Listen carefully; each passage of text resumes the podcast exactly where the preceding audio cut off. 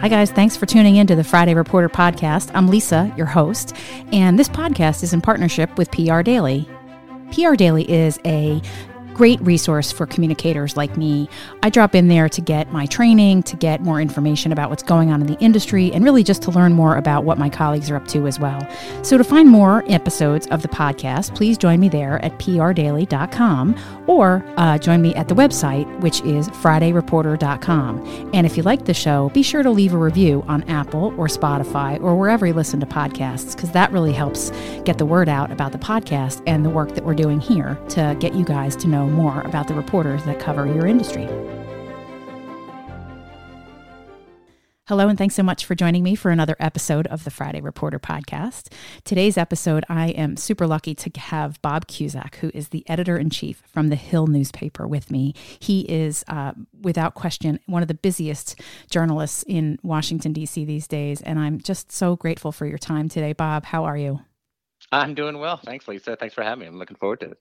So, uh, Bob, the Hill newspaper, for those people who aren't inside the Beltway, uh, is obviously it's a must read. Every morning we get up, we have to see what's on, uh, you know, on the the website, what's in the paper, what are folks going, what's driving the day, and a lot of that really comes from the content that you and your team produce every single day. But I, I'm curious, how is it? How did you get started in the journalism business?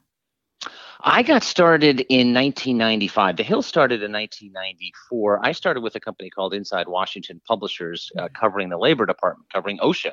Oh. And I didn't know anything about politics. I remember uh, I had never taken a poli sci class. I thought I was going to go into sports broadcasting. Mm. And Inside Washington's a great company. A lot of people don't know this, but but many uh, journalists, uh, top editors and top journalists started Inside Washington, which is a subscription-based newsletter company now online, of course, like everything else. But Jim VandeHei, uh, who started Politico and Axios, known him forever. Manu Raju, now at CNN, who used to be with us, he started there. Ian Swanson, my managing editor, uh, also worked there.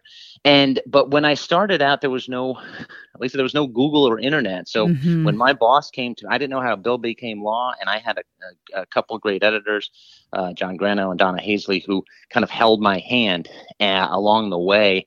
And I remember John Grano asking me, uh, he handed me some Department of Labor memo that I had no idea what it said because it was filled with acronyms. and, and, he said, you know, we need to find out. And I said, what? he said, We need to figure out what OMB uh, thinks of this memo. And I thought to myself, I got to figure out what OMB is.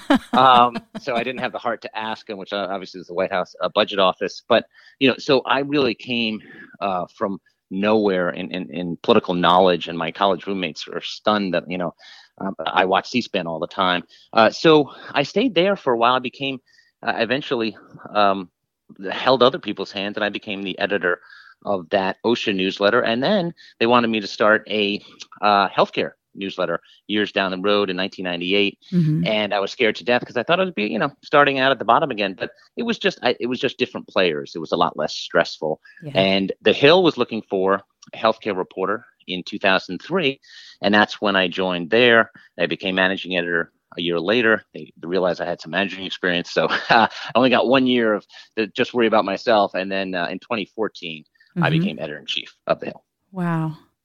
Well, there's been a ton. I talk about changes in our business since 94. I'm a 90, 95. I got started in my career. The world has changed. I mean, going from no internet to really sort of being able to access this information at a moment's notice, on top of the fact that the world of journalism has changed so dramatically. Will you talk to me a little bit about sort of the the hill and how that has changed over the course of your time? Dramatically, Lisa, it's changed. I mean, the, the, one of one of my favorite stories uh, about the Hill, and I wasn't at the Hill at this time, so uh, it was in the mid 1990s, and uh, the the paper uh, would come out once a week, mm-hmm. and it would come out on Wednesday morning, and the staff of seven reporters uh, every Wednesday, they said they would go and see a matinee on Wednesday afternoon. And I said, wait a minute, you, you, you saw a movie in the middle of the, the workday? I'm like, well, you know, there was no web, and we had a, we had another week to report our one story that was going to appear the following week. So wow. uh, now the treadmill, uh, of course, has gotten faster and faster with with the internet and more competition. Certainly, Politico coming into the market uh, made us realize, hey, we've got to step our game up. We've got to work on weekends. Yeah. We've got to do everything. Um, and then that's really when we started to become more of a, a more of a national brand instead of niche. We started out, the Hill started out, and when I was uh, there, you know, sometimes we put like um, uh, Washington words and headlines like cloture or obscure lawmaker names that nobody knows. Mm-hmm. We decided no, we're not going to do that. We're gonna we're gonna write for a general audience, uh, like someone like my wife. Uh, who's interested in politics, but you, will never catch her watching C-SPAN, right. appealing to to her interests, and that and that's where the the Hill really started to to grow. But yeah, the media landscape, uh, just with also social media, as you know, it's also affected legislating. It's harder to get stuff done when, sure when you have is. so media outlets and and social media out there. So this it's and who knows where it's going to be in five years. Oh, I mean, in a year, right? Because it feels yeah, like yeah. it, it everything is moving faster. I'm glad you brought up political, uh, excuse me, Politico's entry into the marketplace because that was sort of a, it really was a, a change for all of us uh, when they came yeah. online and they started to build what they now have and obviously have morphed and changed over time, it really helped everybody raise their game as well. And, and the Hill, I know um, you guys have a, a robust uh, video uh, program. You have a robust just breaking news and and information that's sort of coming and changing all the time. You have an events program that's very strong that I frequently work with because I think that you guys do such good um, policy uh, and information uh, event pro, uh, programs for for public affairs folks as well. So the world of media has has just dramatically changed over the course of that time. Would you say that um, the marketplace, as it as it evolves and changes, are there trends are there things that your team you obviously have to be seeing around the corner right are there are there other right. things that you're sort of anticipating or looking towards as possible um, outlets for change and, and evolution over time or is it too soon to tell well, I mean, uh, as far as kind of where the business is going, I, I, mean, it comes down to the core. When people say, "Well, what do you look for compared to your competitors?" I said, "Well, I think our competitors uh, and I look for the same thing. We're looking for interesting stories. We're also looking for news you can use. Mm-hmm. Um, you know, stories on student loans because people are interested. Stories on unemployment insurance. I mean, that affects their bottom line, taxes, and really, and coming. You know, Washington, as you know, is very complicated. A lot of acronyms. The politics is tricky. There's lobbying. There's a legislative how the branches work and fight with each other. Uh, sometimes you have to know all that, but you also have to break it down for the person who's not like us, they're not insiders. They have a job. They want to know what's going on. And, and, and you're not dumbing it down. You're breaking it down to make it more mm-hmm. digestible. And I think those kind of core things are are key. And of course, speed is is key. Uh, you know where where we're going from now. I, have been pleased that that uh, you know after President Trump lost the election, he obviously was was great for for ratings and web traffic. And I and I, I've been pleasantly surprised that the Hill and others are growing and new media outlets are coming along.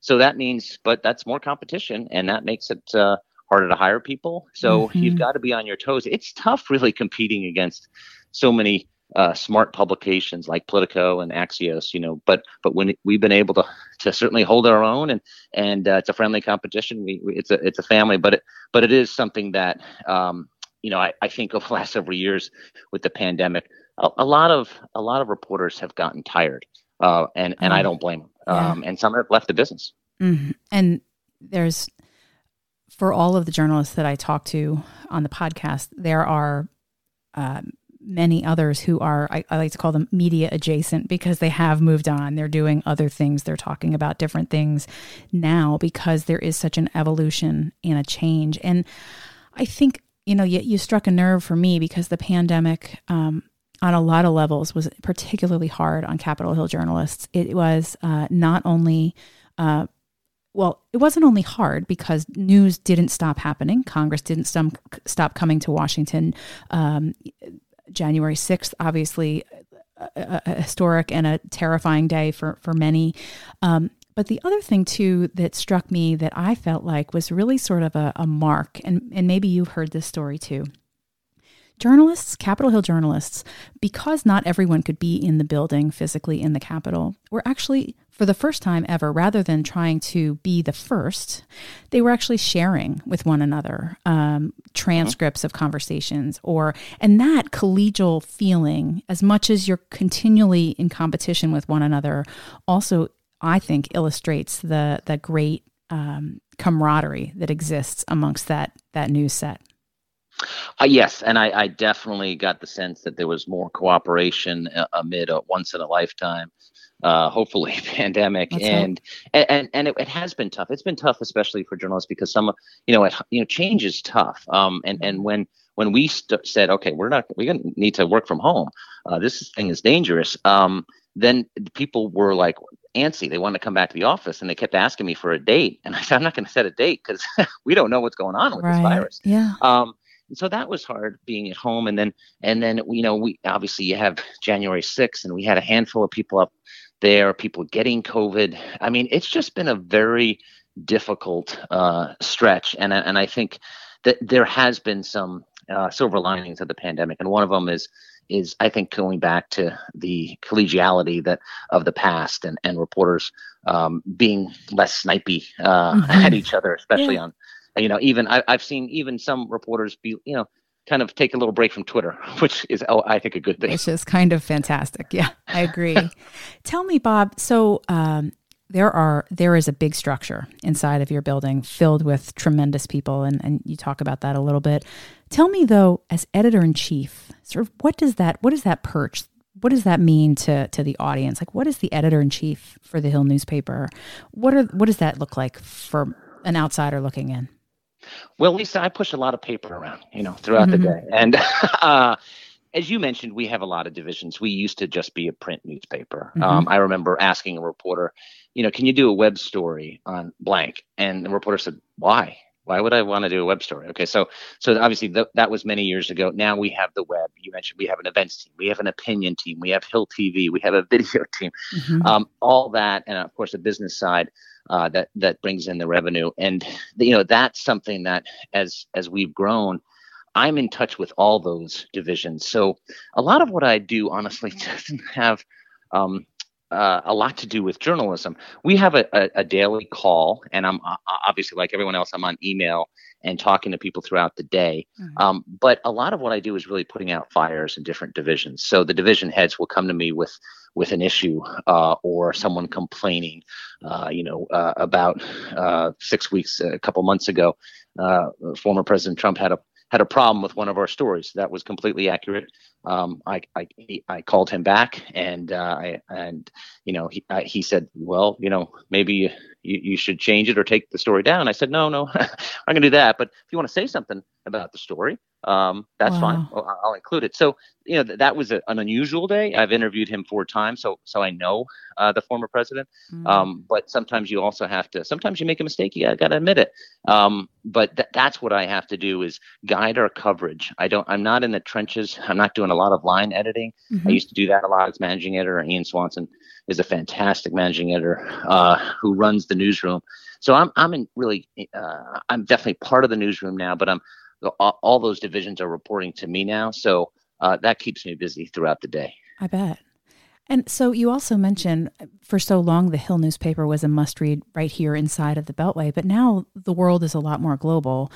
When you think about your audience for the Hill, is there are there targets that you have? Are there folks that you know that are regular consumers of the information that you share? Maybe audiences that we wouldn't be thinking of? Well, it's interesting. Our audience used to be our audience used to be a lot smaller, and mm. and now you know if you look at the stats, I mean we uh, Politico uh, and the Hill are very close, but but most uh, months we're beating them in traffic and Axios as well. Mm. Um, but at, at the same time, um, you know it's you want to have you want to have traffic that's actually going to appeal to people. And we used to be just a Washington D.C. New York readership, right? right? Because of that inside stuff, and and Wall Street would read us, and and and I said, listen, you know, one of the uh, when I was uh, covering healthcare, the most important person in healthcare was the late great Robert Pear, of the New York Times. Of course, um, people and and I told people, listen, Robert Pear knows, and it was really fun to try to like beat Robert Pear because he's so hard to beat mm-hmm. um, to get to stuff. But um, and I respected him a lot, but he wrote to an audience that the insiders would read, as well as you know my parents uh, back then who wanted to know what's the latest on Medicare or, yeah. or, that kind of thing. So that's our audience. So we've noticed that now, you know, different states, whether it's Texas or California, we see these readership grow up. We have international readers uh, as well. So that's that's a good thing. And of course, you know, just like you want to be a better tennis player, a better golfer uh, in in a month and six months. You know, we want to be better, and we, you know, we want to strive to be better. We want to have a larger audience. We want to have, without being clickbaity, but we want to have people read our stuff. That's that's why we do what we do. And sometimes reporters are like, well, you know, I think why don't we do a more narrow uh, angle? I said, no, no, no. You know, if you know, if if the story is uh, you know, Ted Kennedy uh, has passed away, uh, the story is not. Uh, there's an opening on the health uh, committee. Uh, right. The story is Ted Kennedy has died, and, right. and let's not jump over the leap. So sure. that's that's also kind of a retraining of you know because sometimes people would try to come up with kind of smart alecky leads that no no no we need to appeal to again that that non-insiders because when we made that shift lisa the political junkies didn't leave us we give them what they want but of when course. you come to the homepage of thehill.com you're going to find out everything that's going on in politics. We obviously do a lot of original stuff, exclusive stuff. Um, but if uh, Politico or CNN writes a big story, then we're going to let you know what they, they reported, link to them, credit them as we would expect. Um, and, and, and, and media outlets are pretty good at that. So uh, mm-hmm. that, that's, that's been key to our growth. Yeah, I, and I love I love that too because I think that that is something that for some time there was a, a resistance to sharing what others were covering, and now it feels as if there's a lot more uh, credit to, given to colleagues and friends, which is good journalism and just good communications in general. But that alone is is very well noticed from the outside looking in. When you reflect back on the last several years in terms of news and, and coverage uh, for the Hill and perhaps even for yourself. Is there a news story? Is there a set of a series of uh, activities? Is there anything that stands out to you as something you're especially proud of? Well, we did a uh, seven part series, and it was something that I've done before. Um, back uh, when I covered healthcare, George W. Bush really needed to add Medicare drug benefit to, to Medicare. It's the greatest expansion of Medicare at the time. Mm. And and I and I I found out so much great information after that bill narrowly passed in the middle of the night oh. uh, in one of the most historic votes yes, it sure uh, was. Uh, ever. And just as a side on that vote, that vote uh, in the House started at 3 a.m. on a Friday night in the House Periodical Gallery at that time. This was the biggest uh, domestic policy issue of, of, of George W. Bush's uh, first term, and he needed to get a second term. There were about 10 reporters uh, there from 3 to 6 a.m. Wow. Um, so now there would be hundreds and hundreds of, uh, of, reporters. Um, but so what we did, and similar to that, and I needed help, of course, because this was a big deal. After the Trump tax law passed, we decided, okay, let's go and talk to both sides. Um, and of course, Republicans and Democrats didn't agree on that bill. Uh, yeah. So we did talk to some Democrats who felt like uh, they were shunned. But we did a seven-part series, and we found out some great stories. And you can find it now if you if you if you Google, you know how how the Trump tax law, uh, Trump, Trump tax bill became law. Uh, you'll find it, and that's that was a great thing. We we talked to to many many key players for that, including Ivanka uh, Trump and others, and and that won a that won a journalism award, and it was really the work of about a dozen reporters and and and a handful who did who did the most work, and I, I was really proud of that, uh, and it was it was re- received well from from both sides. I'm going to make sure I link to it in the in the in the bio for the for the oh, podcast great. episode too, because I know that our listeners will want to read that as well. It was Im- especially impressive, and I think probably one of the things that uh, the early days of the Trump administration is really revered and, and, and admired by for those for those who worked on the Hill. We recognize a lot of the names of a lot of the folks that were involved in that process as being among the best uh, policy folks. So I certainly recognize that, and I will share it because I think that you're right. And and boy, um, I, I remember I, I arrived on the Hill not long after that uh, historic vote, uh, and I mm-hmm. it was folks to this day continue to talk about it as we just have in in a way that is just um, regarded as one that was was uh, was a night to be there, right? And so to be one of those ten is remarkable.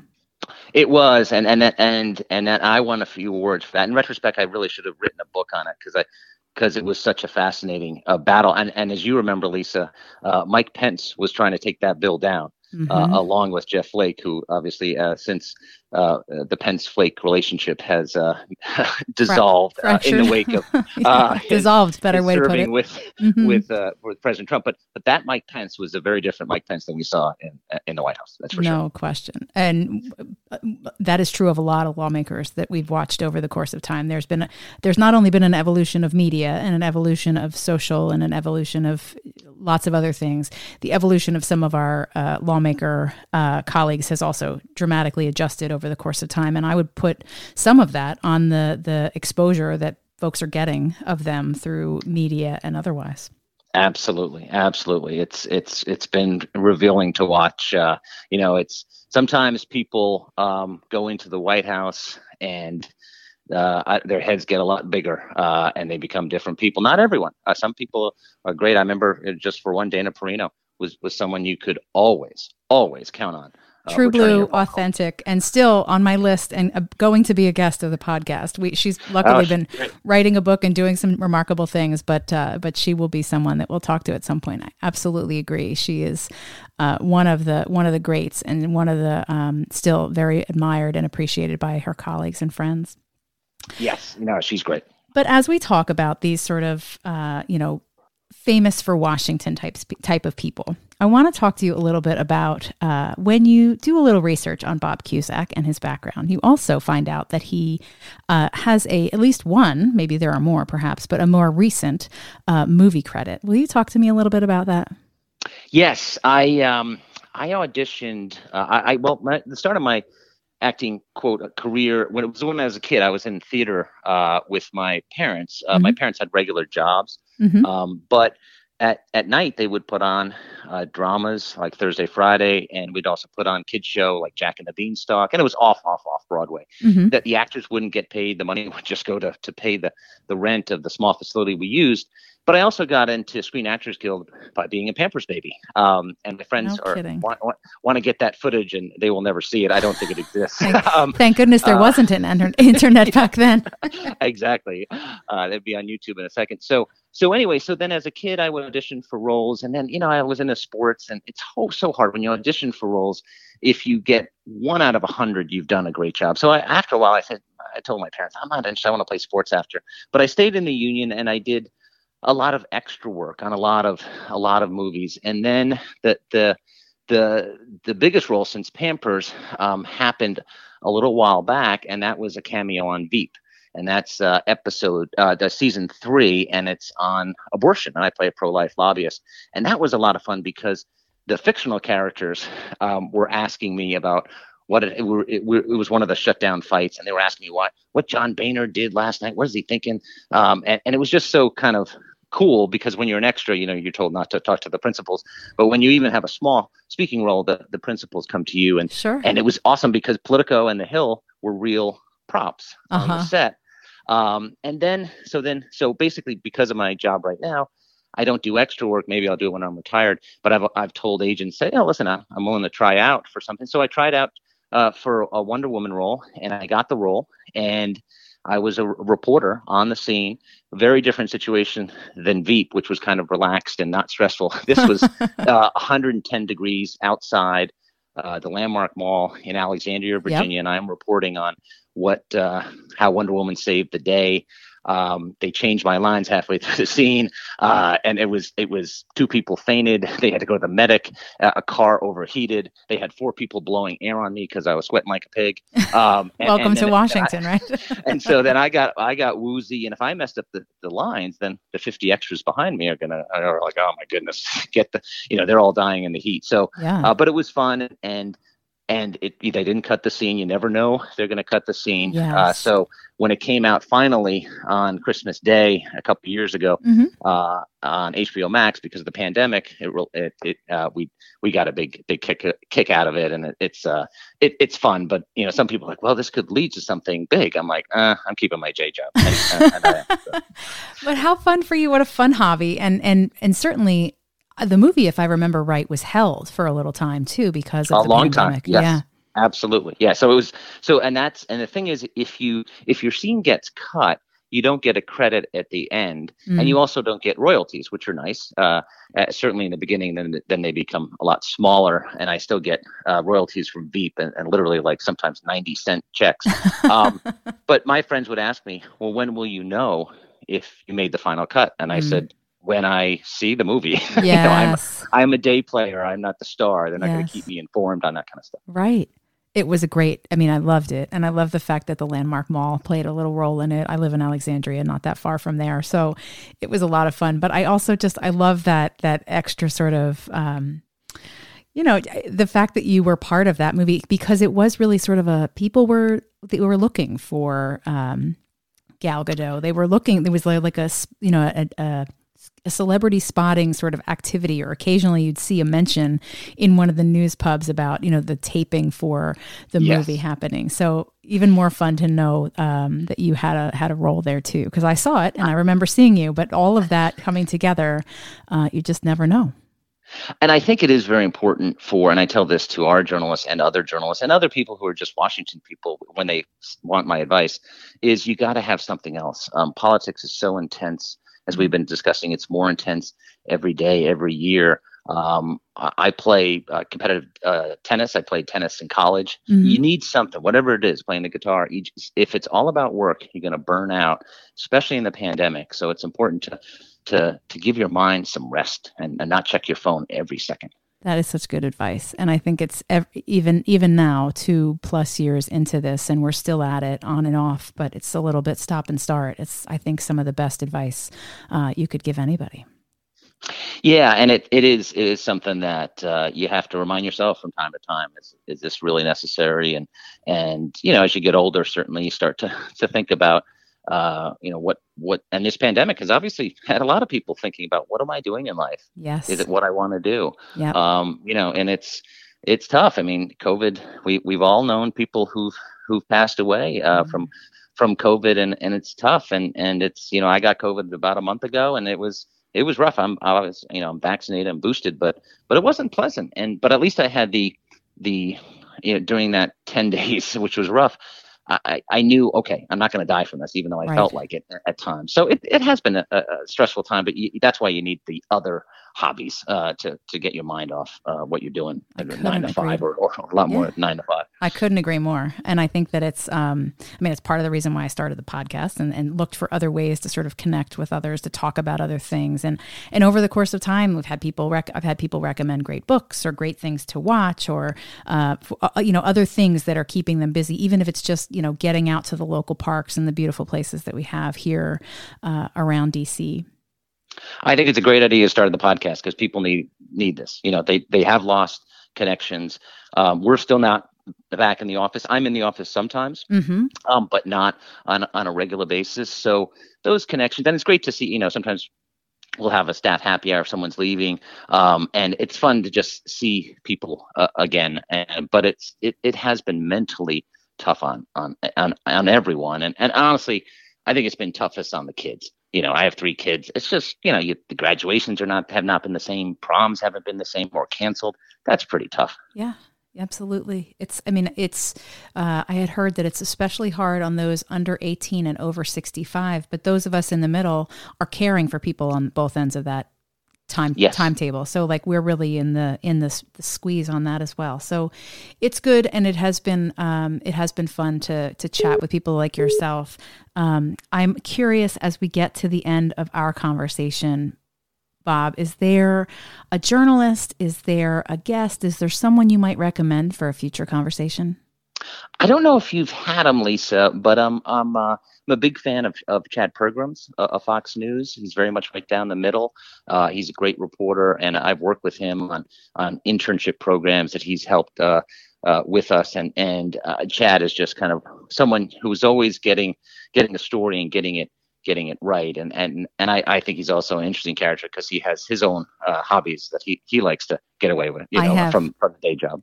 so mutual mutual admiration society for Chad Pergram. I have a very funny Chad Pergram story. Uh, he has been invited. He has not. Uh, he has not been a guest yet. Okay. He is uh, famously known as the first person on the Hill to know when I was expecting my first kiddo who's now 16 years old. So, yes, he always does get the story. And he asked me before I had told, you know, my colleagues and friends, he asked me in the speaker's lobby if it was if it was public and i thought how in the world did you even know? I am five feet tall. It was not obvious. I was five seconds expecting. And Chad Pergram had the story first. And I still, we laugh about that all the time. He's, he, you're absolutely right. He does tremendous work on the Hill. He has a great blog. He has a daily email. He sees around the corner. He is a remarkable, he was remarkable when, remarkable when he did radio. Uh, I'm going to tell him that you nominated him. Maybe we can apply a little pressure and get him on the show. Uh, Maybe that would. Yeah. Would and, and to, to, be fair, I, you know, I could have said anybody from the Hill, but I don't want to pick out favorites for a lot of people at the Hill. That would be great for the show too. Well, I've been lucky enough to have some, and I have a few more on the invitation list, because so you can guarantee that I'll be asking for more of them. Awesome. That's great stuff. Bob, it has been such a pleasure to catch up with you. Thank you. Thank you so much for your time today. I really enjoyed the conversation. Thanks for asking me, Lisa. And that's today's Friendly Reporter podcast a podcast in partnership with PR Daily, a tremendous and helpful guide for all things public relations. Find us there on their website and join us again for another episode soon. Thanks so much.